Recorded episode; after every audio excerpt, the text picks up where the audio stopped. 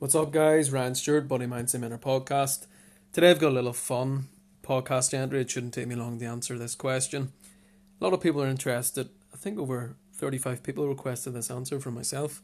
In the human body, where is urea produced? I mean, you could have went, you could have went to Wikipedia, but I mean, I suppose it's funnier hearing me answer the question. And I'll start off here by saying that urea is produced when our liver breaks down proteins or amino acids as they're called, and ammonia. And a lot of people may assume that the urea, the actual urea, is produced in the kidneys. I think this is where the confusion comes from. However, it's actually the deamination of amino acids that results in the production of ammonia NH3.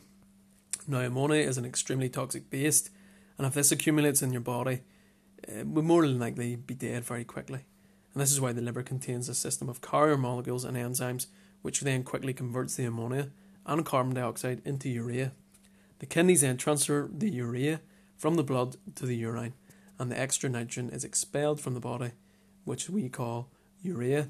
And because it is very extremely soluble, it is a very efficient process. So that's just a little fun podcast there. It only took me over a minute, but um, I just felt that answer that there in podcast form. Let me know what you think of these little quick fire answers, and I'll speak to you guys all soon again.